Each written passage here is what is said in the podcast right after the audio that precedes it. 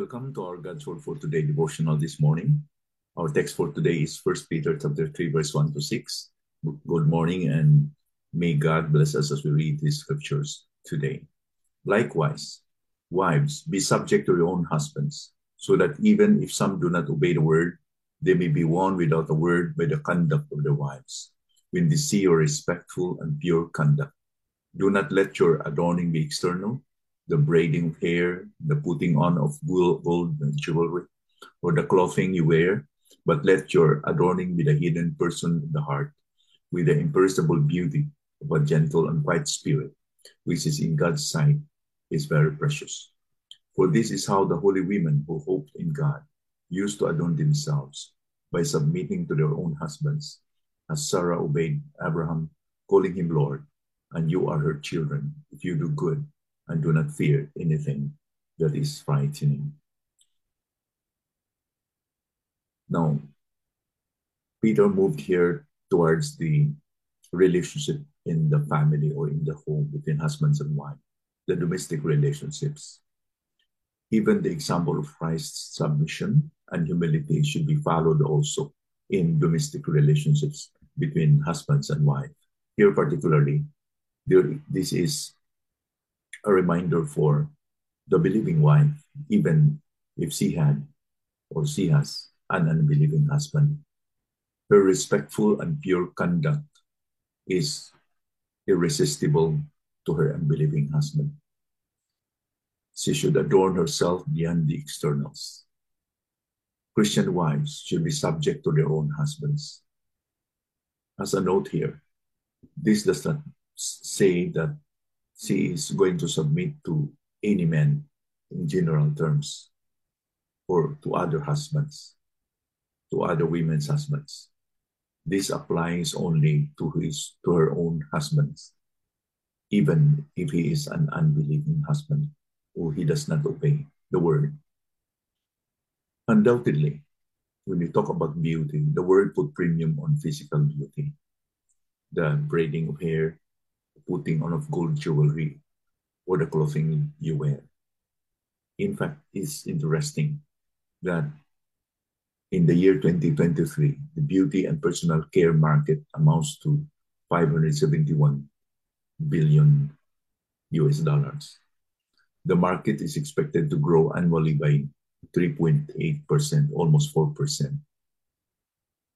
The market's largest segment is the segment personal care with a market volume of 253 billion this year.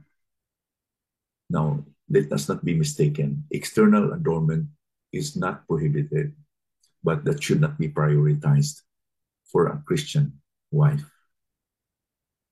However, what is precious in God's sight is the inner beauty.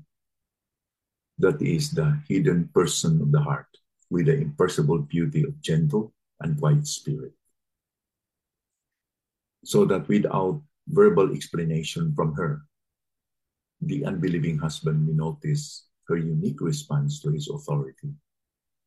And this unique response should be different from either her former conduct or from other wives in the society. In other words, she will be perceived as different. And as a result, the husband may, con- may be convinced and she must, he must perceive that Christ is responsible for this supernatural change.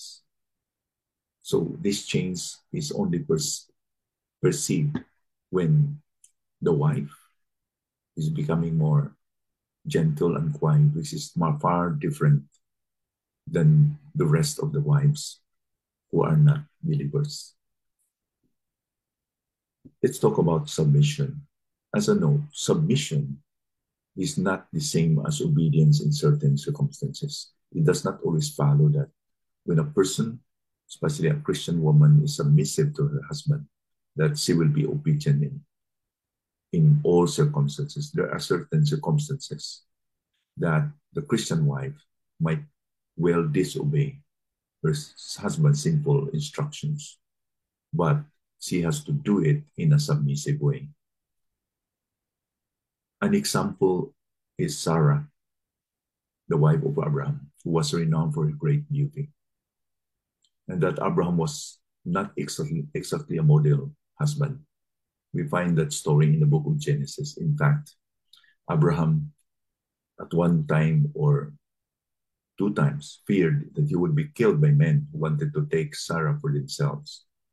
So he let those men believe that he and Sarah were not married, that they were cousins, and that Sarah was could, could be taken by by these men, Abimelech and you know the other men when they were when they went to Egypt. Remember, this happened twice. It was not only once but twice. And amazingly, Sarah obeyed Abraham and called him Lord because he, she put her trust in God, not in Abraham. Now, I believe that during this moment, Sarah argued and Sarah voiced out her side, but eventually she obeyed, and her obedience was not because she saw that Abraham was right, but because she was obedient to the command of God that she must be obedient and submissive to her husband. And this was honorable to God. And God honored Sarah's submissive spirit, not Abraham. That's why she was protected. The Lord was gracious to her, merciful to her. So, this morning, as we look into this exhortation from Peter, let's pray for our, our Christian women, especially for those who had unbelieving husband. If you are here listening this morning in this podcast or in this video, and your husband is not yet a believer, may this will encourage you to believe that God is on your side. When you put this into your heart and do this, the Lord will honor His word. His word is always true. God is always true. May God bless us. Father, we thank you for reminding us today, especially for the domestic relationship between husband and wives.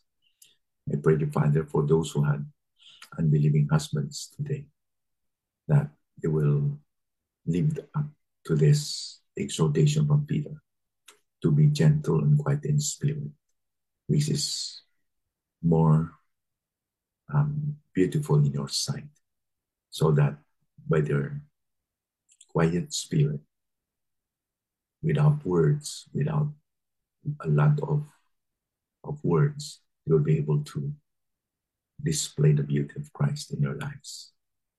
So we pray, you, Father, that your word will stay in the, the hearts of our sisters whose husband are yet to be saved. We pray that you will use your words today to encourage them. In Jesus' name we pray. Amen.